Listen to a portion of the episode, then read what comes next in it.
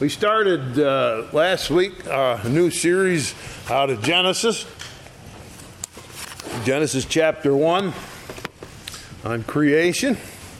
And we're going to continue that study and uh, see if we can learn more. There's a lot to learn in this chapter, a lot of wisdom there. And uh, we just read over, we did five whole verses last week. We talked for an hour, hour and a half on five verses. Just look at those. In the beginning, God created the heavens and the earth. And the earth was without form and void, and darkness was upon the face of the deep.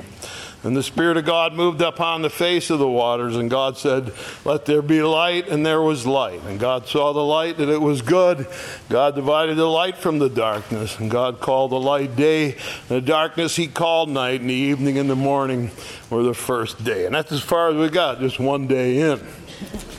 So, a couple things I want to bring to your attention again that we said last week so that we're basing our thoughts in the right direction uh, we said the word for God was Elohim.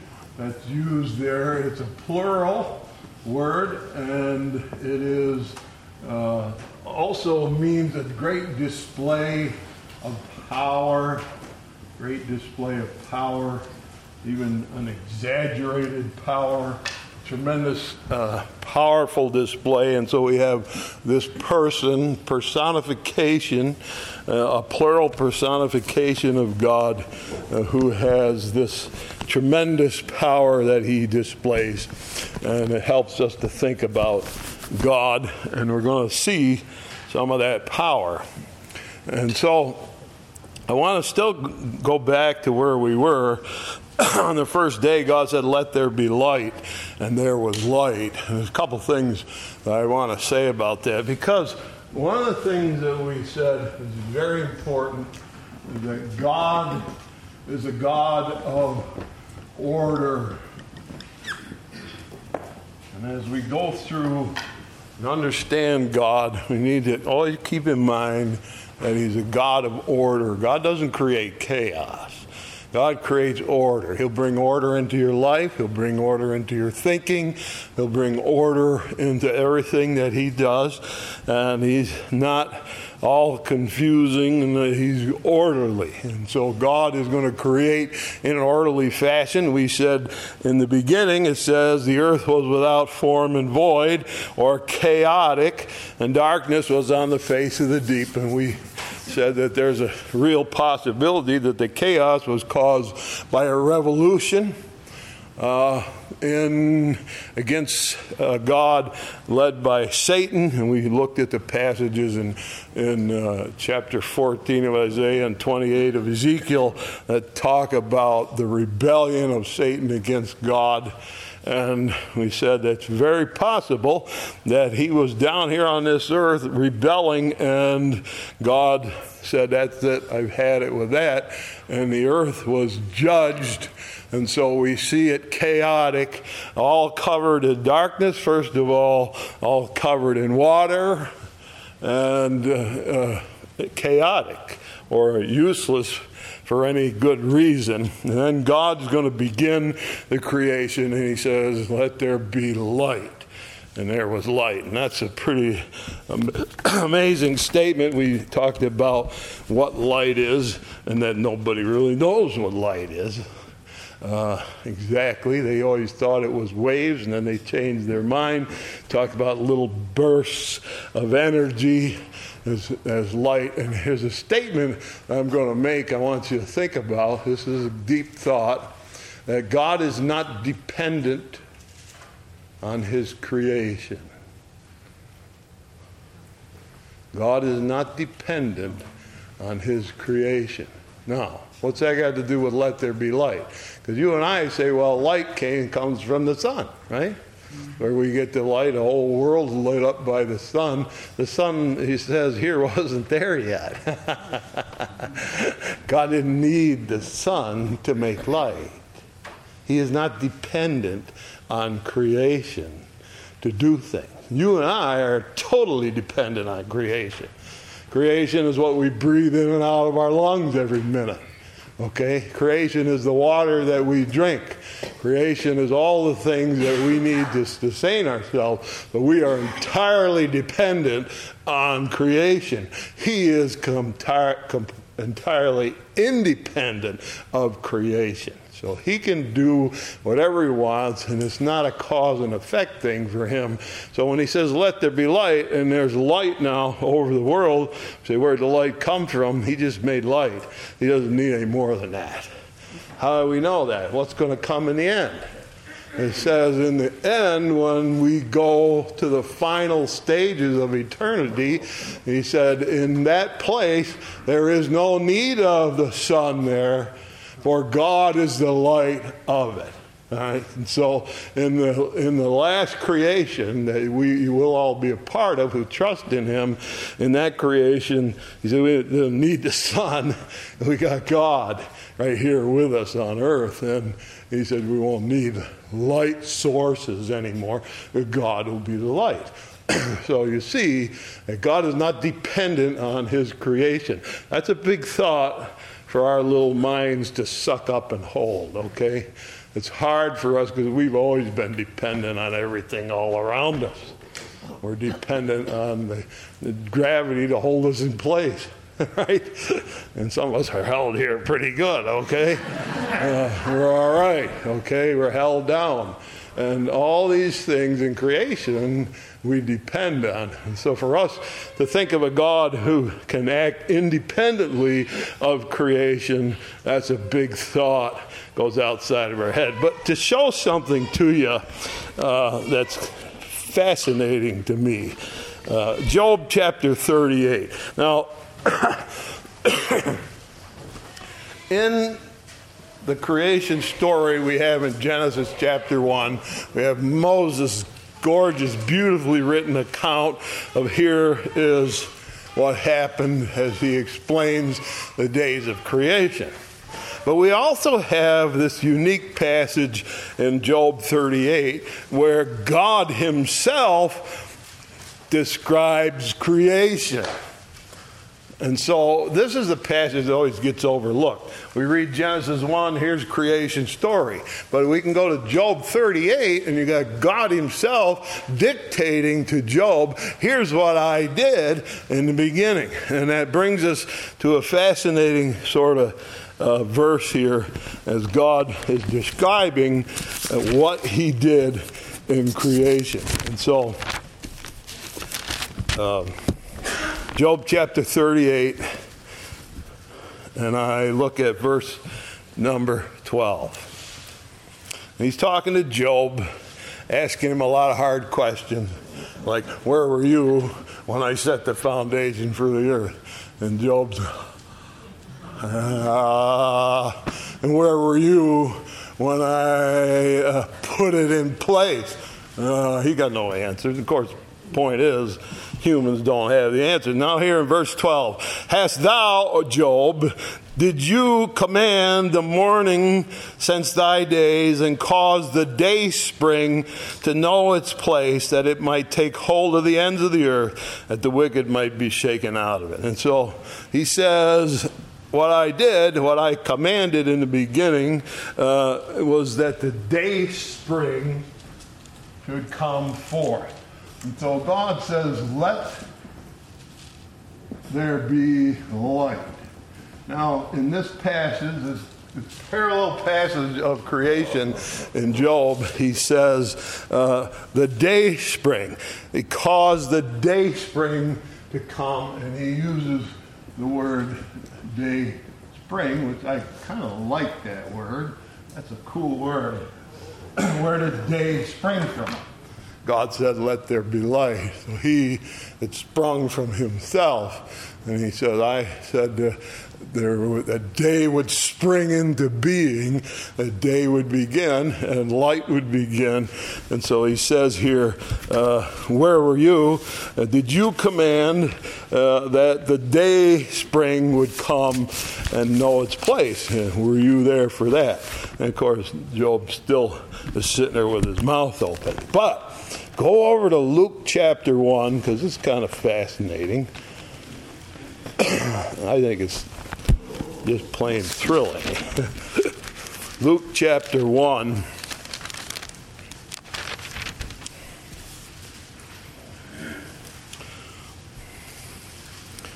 And I'm looking at verse number 78. This is the prophecy of Zacharias, the father of John the Baptist. And he says in verse number uh, 78 through the tender mercy of our God, whereby the day spring from on high has visited us to give light to them that sit in darkness in the shadow of death, to guide our feet into the way of peace. And so uh, he says that the day spring came and visited us on earth. And the day spring he's referring to, of course, we know who did that. Jesus was the creating power. And he says now he's going to call the day spring Jesus on earth. He calls him, he gives him the name the day spring, or that uh, light sprang from Jesus. In the beginning, it sprang from his hand and from his mouth, let there be light. Jesus comes and he is called the day spring from on high, the source of light from on high. Baby Jesus is called that. Now, look at one more for me over in uh, Malachi chapter 4, last book of the Old Testament. Last chapter of the Old Testament, just before Matthew starts, Malachi chapter 4.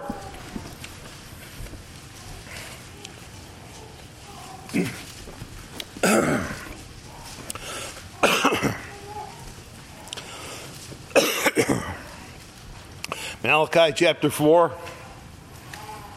and verse 2. But unto you that fear my name, shall the Son of Righteousness arise with healing in his wings. And now, here he says, there's going to be a person called the Son of Righteousness. And you and I would think if we were going to spell it, it would be S O N, right? But that's not what it is. It's what? S U N. And so he says there's one coming who is the Son or the light of righteousness. And he's going to rise with healing in his wings. All right, so when did God say, Let there be light? Day number one, right? In the beginning. In the beginning, day number one. The be- evening and the morning were the first day, and on that day, God created a light. He was the spring of day. He called the day spring, and he himself comes there, still called the day spring. And then he says, This sun is going to rise with healing in his wings. What day did he rise? Sunday, day number one of the week. Jesus Christ arose on day number one when the Son of Righteousness would come. Jesus arose from the grave on Sunday. That's the first day of the Jewish week. All right, first day our week, too. And so it's fascinating. I said God was a God of order, right? All right, so he begins right in the first five verses of Genesis, says, Let there be light, and out of him comes light. And then he's told, I made day spring into existence, and he's called the one who out of whom day comes. And he springs into earth, and they call him by the Son, S U N, of righteousness, and he rises on the first day of the week. Is not God very orderly? in what he does from the first day of creation until that first day recreation when he rose from the dead on the first day. And so there's a tremendous connection there that shows that God is a God of order. He has thought it all through long before we were still scratching our heads trying to say, What? What was that? he had it all figured out. And so we're looking at a mind that, as the Bible says, he knows the beginning from the end. You don't know nothing. I don't know nothing. What do we know about the beginning and the end? All right? He knows already what's going to happen. And so, in his orderly way, he unfolds the course of human events in the world. And he has orderly arranged things to be what they are. And if you say the world's in chaos, it was in chaos then too. And who fixed it? He did. And so, relax. It's going to be good, it's in his hands. All right, and a God of order is still in charge. So, there's a couple things that I didn't get in, those first five verses, but I couldn't hardly leave them out. Like I said, there's not enough time sometimes when I get up here talking. I can't shut up. So I wanted to make sure those two were no, Number one, God is not dependent on his creation. So he can create light without a source. and later on, we'll see him creating the sun and the moon. And the other thing is that he has called himself the day spring, the source of light. And he they, was called as they looked, trying to explain him. A prophet is looking and trying to explain what his visions of God are. And he says, it's like the Son of righteousness. We naturally said S O N, but he said S U N. What a light arose on that first day when Jesus walked out of the tomb. So, tremendous light. And, uh, okay, let's go back now. Genesis chapter 1, before I get carried away again. All right, so we've got through day, one day of creation so far. Let's get into day number two. All right, so we're in Genesis 1, verse number 6. And God said, Let there be a firmament in the midst of the waters, and let it divide the waters from the waters. And God made the firmament and divided the waters which were under the firmament from the waters which were above the firmament. And so it was. God called the firmament heaven, and the evening and the morning were the second day.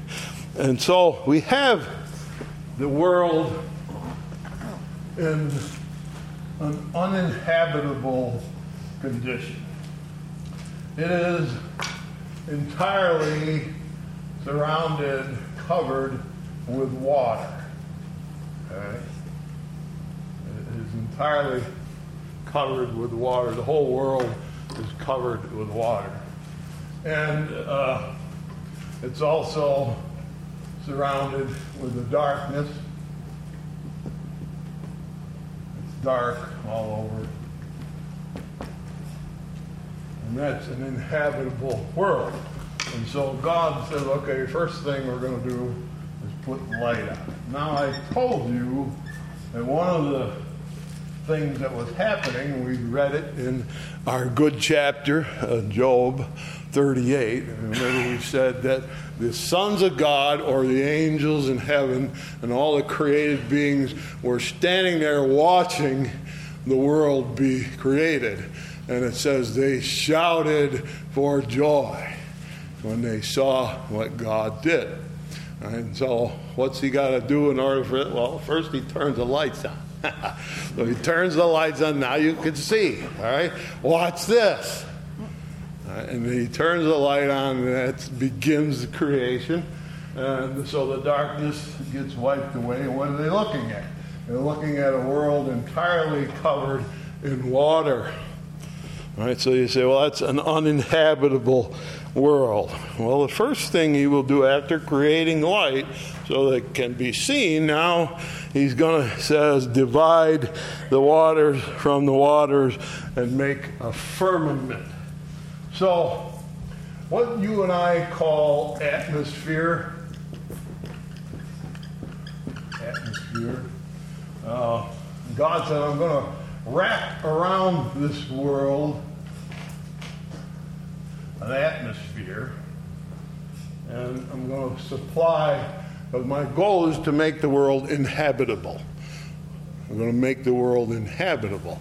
Now it's uninhabitable because there is no firmament. And so, what the world was, as near as we can tell, was water laying all over everything, and there was, of course, condensation, I guess you'd call it, up in the air, but not very high up in the air, and that's a, that's a second layer of water. And he says, what I'm going to do, he says, is uh, create firmament, which means in the Jewish to expand, to stretch out.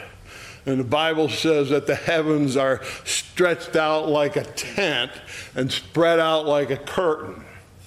And so around the world is an uninhabitable layer of water and layer of water vapor. And so God's going to create the firmament, and what he's going to do is stretch this water up so that the water vapor is up high, all right, away from the water, and make a space between. That's what you and I are living in. We're breathing it every second of our lives. He created what we call the air we breathe. All right? Making the world what? Inhabitable for us. Can't set us down here with no air. you know, he's making the world ready for us, turning on the lights first. Now, the next thing he's going to do is make the air what it is. And the air is a wonderful thing. We use it every day, right? You use it every minute you're alive. And so we have the Earth's atmosphere uh, around us. And we know if we go outside of the Earth's atmosphere, you can't survive. When the astronauts go up out of the atmosphere, they got to have oxygen. There isn't any up there. So God said, I'm going to stretch out, make a space around the world so it's inhabitable, and I'm going to prepare for life a place that is uninhabitable. I'm going to start by giving you air to breathe. But air does more than just provide breath, right? What else does air do? It's doing it right now. It makes sound possible. My voice goes through the air. So when he said, let's make this inhabitable. He said, okay, there you go. You can breathe. good. I'm glad for that. But you can also talk and sing and all the things that sound carries into the world. And that's to me is a thrilling thing because God wasn't saying, all right, we'll just keep these people alive. And no, no, no, no, no. He's creating a world that we are going to enjoy. We are going to live in and grow in in a wonderful way so that we can talk and sing and do those things. And boy, did he do a good job with that. Uh, what a wonderful thought it was on his part to create music and so forth. And I'm, uh, I'm a music lover, okay? So every Sunday morning, I'll turn on the thing, TV there, and see if I can find good music.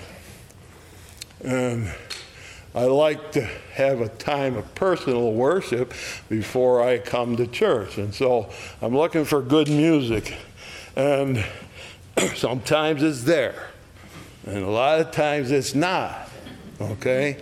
There's two or three channels where I know they sing, and I turn that one on. Yeah, that's no good. And the next one, the other morning, it's Palm Sunday, and I'm turning on, come on, give me something today so I can worship God before I ever start moving around. I start that at 5 in the morning. And so looking, and I can find nothing good. Go to the next channel. No, nobody's got anything good. And then there's a channel that just plays nothing but music. So I went to that one, and man, there was nothing good on there. And I'm thinking, it's Palm Sunday, give me a break. Somebody sing a good song. Somebody lift my spirits up. And finally I said, I gotta go. I can't wait for these people all day. And I stepped out the door, and there it was. The birds were singing all around me having a time of their lives. Beautiful music all around me. And I just thought to myself, wow, this is my Father's world. To my listening ears, all nature sings, and round me rings the music of the spheres. That's what God did when He made firmament. He created a place for us, and He filled it with music. The birds their carols raise the morning, bright the lily white, declare their Maker's praise. And so when you can't find worship on TV, just go outside. Listen, it's everywhere. It's all around you. God has created the atmosphere so that we can fill it for what? Something for Him, worship for Him, praise for Him. And so when He created the atmosphere, He said, I'm not just giving these people a breath of fresh air. I'm going to give them a lot more than that when I give them the atmosphere. Right? Now, how did he do that? How did he stretch that? Well, whew, hard to imagine what he did when he did that. And I was trying to explain to you, if I can, a little bit about what he did when he created, when he stretched that curtain out and created the atmosphere, or as the Bible calls it, the firmament. The firmament. And this is something that we didn't know for thousands of years. And now we just figured it out kind of fairly recently, the last, uh, you know, hundred years or so. But uh, you go from five miles to nine miles up, and you get what's called uh, the troposphere. Troposphere. I'm a terrible speller, okay? And in that area that goes from five miles up to as high as nine miles up. That's where all the weather that we experience, rain and clouds and everything, is in that layer that's over our heads. And so God made a place for rain to come and snow and sleet and all the rest, and wind and all that happens in that first five to nine miles up. Then we go up to the next one. It's called the stratosphere. And the stratosphere is about 31 miles higher. And the stratosphere absorbs all the radiation. Now, radiation is a nasty thing, see? I had a little tiny bit of it and I had to hide because I had a little bit of it, all right? Now, out, out of the heavens, out of the sun, comes radiation. And there's 31 miles of protection above the troposphere, where the weather occurs, up there that absorbs radiation that comes out of the sun. So God made a place for weather to occur, and then He made a roll layer of protection for us called the stratosphere, and then we go up to the mesosphere. Mesosphere. And the mesosphere is where meteors burn up. And so, have you ever seen a falling star? Most of you, I would think, have seen a falling star. Where do you see that? Well, that's up in the mesosphere. So, that chunk of rock, stone, whatever it is that comes flying out of space and comes towards the earth, that's the third layer up. It burns up up there before it ever comes uh, near us, and so it is about 40 miles from us up there when it burns up. So God is thinking, I got to watch because something might come around. I'll take care of them. I'll put a layer up there, which is the mesosphere, and that's 53 miles above our head. All right. Then we got the thermosphere, the next layer. Thermosphere.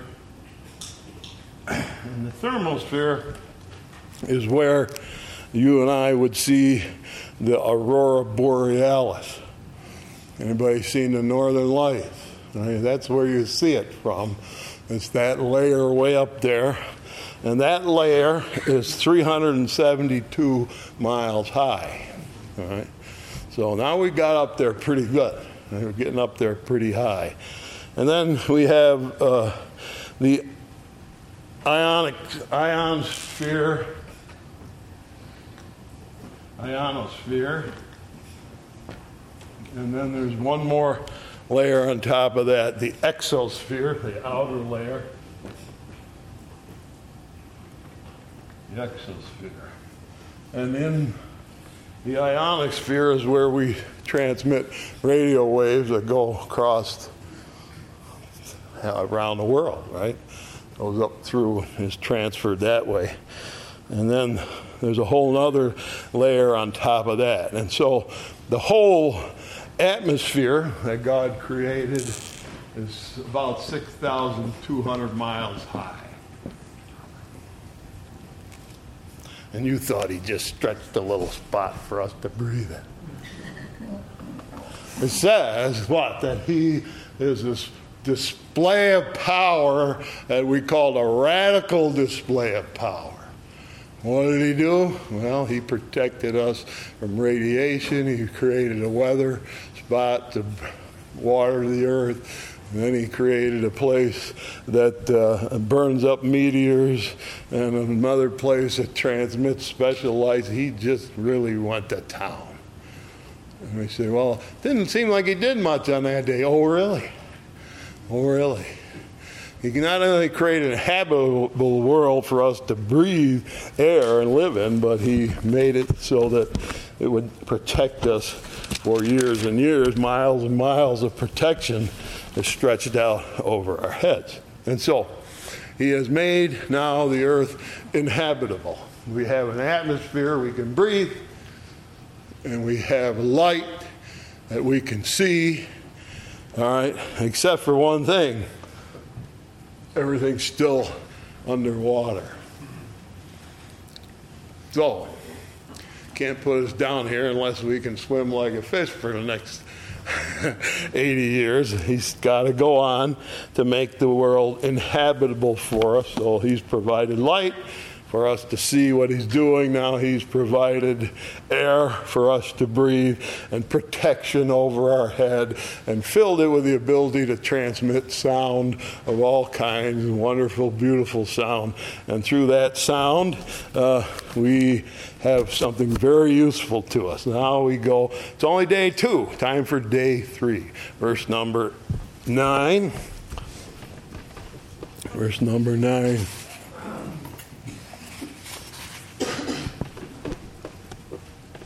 And God said, Let the waters under the heaven be gathered together into one place, and let the dry land appear. And it was so. And God called the dry land earth, and the gathering together of the waters called he seas. And God saw that it was good. So we're now on day number three. number one, light. Number two, air. And now number three, dry land. Dry land. So how does he do that? Well, let's take a guess, shall we? Puts a great big crack in the earth right there. Another great big crack in the earth there. Another one over here. And this is called the Atlantic Ocean. Is called the Pacific Ocean. That's called the Indian Ocean. Puts a deep crack in the earth, and all the waters go rushing down into that big crack. And then he does it, and you can't tell here because we live in kind of flat land, okay? We live in very flat land. My mother constantly reminds us we live in Western New York, she said. And I am determined, she'd say, whatever state I am in, there was to be content, even if it's Western New York. Because she came from the mountains. And so uh, when you go out west and see the Rockies, there's nothing more where God's hand is evident than those. Because you can see where a chunk of rock, a massive chunk of rock, just went like, like that and you can see where it broke off, and that's the piece that's up there. And uh, you'll see it row after row all around where God just crunched the earth and lifted it up high, and the waters ran off. And uh, everywhere the water bent, running, seeking out its lowest place like water does. And so it's running towards the oceans away from what would be called now land, where we have now dry land on earth. All right? And we say, well, he's made it pretty good. Well, that's only noon. hey, let's do that this morning. All right, this morning I'll create dry land. So watch this. Wham, bam. Talk about a radical display of power. He just crushes the earth's uh, spots here and there in the deep, and the water goes rushing into these caverns, and now there's exposed uh, seven continents over the earth, seven places mountains and high places leading down to the ocean. And he describes how he did it once again back in Job 38. Naturally, he's going to talk about that. Job 38, verse 8. Who shut up the sea with its doors when it brake forth as if it had issued out of the womb? When I made the cloud the garment thereof, the thick darkness a swaddling band for it, and break it up for my decreed place, and set bars and doors. Said, Hitherto shalt thou come, but no further, and here shall thy proud waves be stayed. Or God said, I decided where the shore would be. And so I set the bars up and said, oh, Atlantic Ocean, that's where you end, right there. And we now got from Florida to Maine plus a whole other world all around where God said, That's it. That's where the ocean stops. And so he did that, and that's on the third day. Now he has created atmosphere and light and land now so we can put humans on. But he's not done yet. It's only noon. it's only noon. He's got plenty to do more than that. How long would it take God to do so? They talk about a display of power. When you see those, some of those Rocky Mountains, especially up by the Canadian border, you can look and you see, man, that rock just broke and just dumped it right up in the air like that. You can see the top of it where it broke right off, and you think to yourself, wow, wouldn't you like to have seen that? No wonder the angels are up there going, hey, look at that. Just must have been a tremendous noise as the earth cracked and snapped and twisted and turned, and then all of a sudden the water goes rushing away, and now the whole land now shows. So this water that covered the earth is now in very limited places. It's wherever God said you go there, don't go any farther, that's where you're going to be. That's a tremendous power of this display of power, which begins to remind us that in the recreation of the earth for the third time, when we go into the new heaven and new earth, what did John say? I saw the new heaven and new earth, and there was no sea. So God says in the new world that He creates, He's not going to have uh, oceans anymore. So all them cracks He filled, going to fill them in. You're going to make the entire earth inhabitable ground. Now, we got plenty. You know, we got enough to handle our population. He made it good. But, you know, uh, dirt is one thing. So, what's he going to make this afternoon? He says, verse number 11.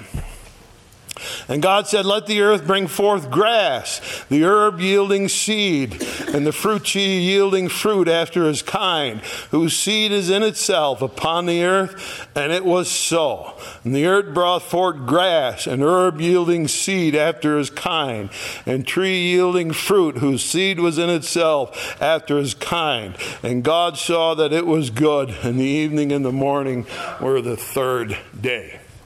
And so, he said, tell you what, I'm not just going to create land today, I'm going to vegetate the whole world this third afternoon. And so he starts popping up out everywhere the grass and trees and bushes and what a sight. What a sight. When I drive up here different times of the year, I look at the swamp when I go through. Most people say that's an ugly place, but I grew up with my head out there, okay? it looks good to me, you know. And in the springtime, you go through and you see the green coming out in the summer. It's just a lush growth. In the fall, painted with beauty. And God did that in an afternoon. So, how did He do that? I don't know. I don't know. But humans, in their normal desire to rebel against God, this is the normal desire of humans. Whatever God does, I'm against it. I rebel against God, even to the point now where people say, I was made a man, but no, I'm not. I'm going to be a woman, or vice versa. That's pure rebellion against God, is what it is. rebellion against God. And now, in human thinking, we're looking at the earth and saying, well, you know what? We can't just have a God come around and build the whole world in seven days. That doesn't seem right. Because they don't accept, of course, that He is a God who can display immense power and He's also a God of order. So, what are we going to do? Well, we're going to find a different explanation for why this works. Now, in the Old Testament here, there's a word called Yom Y-O-M, it's, in, interpreted day. So the evening and the morning in, in the uh, Hebrew was a yom or a day. It is possible in, in the uh, interpretation of the word yam, it is impossible possible also that it could mean a period of time sometimes it is called at a period of time. And so, along come these rebellious humans. They say, well, it's not possible that God could, in one afternoon, one day, make the whole world green with full grown trees and everything. So we're going to say that a yom is a period of time a really long one. So let's say maybe a hundred million years. Now let's make it 200 million. Well, who cares? It's a long period of time, and out of the primal ooze, the waters that used to cover the earth, one day came a little green thing floating on the water You see it any time down the swamp in the summer called algae. All right? And that green thing washed up on the shore one day and had some roots. And then the sun worked on it and everything. And a piece of grass. It was the first piece of grass. And that grass grew for 100,000 years. And all of a sudden it had a flower on it. now there's flowers in here. This is the first one. 100,000 years? Yeah, okay. And then that piece of grass over 100,000 years got a little thicker, and then one day there was a bush. It took a long time. It took 100 million years to get from algae to a bush.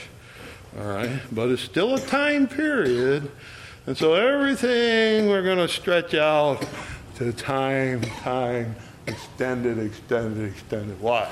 Because when God said, let there be grass and green things, it happened in an afternoon. After all, He opened the whole human uh, land up in the morning. and so on the third day, He's going to cover it with grass. That can't possibly be. Had to be a long period of time. So, use your imagination a little bit with me and say, the sons of God are up there watching creation. And it's a hundred million years, and there's a little green stick of grass growing up. You think they're up there going, hey! I don't know, take so. I think they're bored out of their minds. They wouldn't shout for joy out of one little blade of grass coming out of some algae. That's the idea of evolution. That it took a long, long, well, that's not, well, yeah, we'll, we'll just make it 500 million years then. It's only going to take uh, seven days of those long periods of yam, or six days of those long periods of yam before they get their seventh day of rest. Well, you know, that's, that's kind of the logical point of view. Uh, so, this is the thought that a yam is a period of time, and so these days of creation, they're saying, well, it wasn't a day, it was a yam. And it was a hundred million years. And all of a sudden, there now there's trees growing. What did he say? Watch carefully. Verse 11. God said, Let the earth bring forth grass, an herb yielding seed, fruit tree yielding fruit after its kind, whose seed is in itself upon the earth. And so it was. The earth brought forth grass, an herb yielding seed after its kind, tree yielding fruit, whose seed was in itself after his kind. We have this thing we call deoxyribonucleic acid, or it's a genetic code. And that everything that grows, God put in it a genetic code. And so that grass is going to be grass forever and ever because it has stamped in it a genetic code. God said, I made that to be grass. And you can't turn it into a tree no matter what you do. You can wait millions of years, it is not suddenly going to be a tree. Right, so God created it. He made it happen in an afternoon. Well, you say, well, I just can't fathom that. Neither can I. Because the display of power, talk about radical power, immense power, and more, I think, than the, well, I mean, that's, I can't explain that, but the creativity that came when God said, let's fill the world with plants. Look, look at that. Look at that. Look at that. Look at that. Look at that. That's a tiny little bit of his display. Go out there and look at the trees. I love trees. I got my house surrounded with them. My wife says, We got to cut them down. I said, No, we don't. They're going to stand there and I'm going to enjoy them every day. And I had a friend of mine said, You know, look at a tree real close. It does this, which is true, right? Trees do. Says they're just praising God. And I think he might be right. I think God made them to reach out. well, anyway, he said, I made everything so that it reproduced after its own time. So if the humans are going to say, no, we don't want God, we're going to refuse any idea of God, so we're going to make these days of creation be millennia, eras, eras of, of millions of years. All right, it's just not going to fit into what God says here. God says He made everything with a seed, and that seed will bring out what? More grass, more flowers, more trees, whatever that thing is. So within uh, each plant, there was a seed where it reproduced after its own kind. Right? So we have God creating these things. And look at Exodus 20. Because they're really stretching and they're trying to make it so there is no God.